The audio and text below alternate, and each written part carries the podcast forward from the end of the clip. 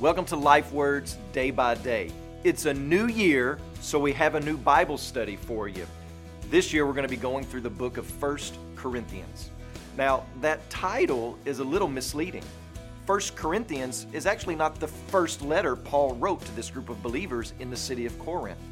In fact, 1 Corinthians chapter 5 verse 9 says, "I wrote to you in my letter not to associate with immoral people." So Paul mentions another letter he had written to them prior to 1 Corinthians, and in that previous letter, he had to tell the church not to associate with immoral people who claim to bear the name of Christian. Whoa, it seems like we're starting with the drama pretty early on in the year, aren't we? Well, you don't even know the half of it, so how about we start at the beginning of 1 Corinthians? The beginning of 1 Corinthians actually starts in Acts chapter 16 the Apostle Paul begins his second missionary journey by going to Philippi.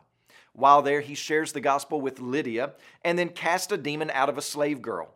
Because of that act, Paul and Silas are thrown into jail where we find them singing praise and worship songs after being beaten and tossed in the slammer.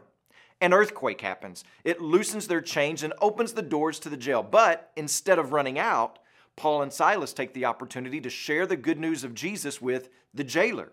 He gets saved, goes home, tells his family, and they all get saved. Paul and Silas get released from prison and travel west to Thessalonica, where Paul begins to preach in the synagogue. And his message of Jesus is stirring people up, many of the Jewish people, but not a revival type of stirring, more like foaming at the mouth. And so they gather up some of the hood rats of the city, they form a mob, and they start attacking Christians and dragging them into courts. Some other Christians sneak Paul and Silas out of town in the middle of the night and send them off to Berea. When they get to Berea, when morning breaks, they go to the synagogue where the people are a bit more dignified than in Thessalonica.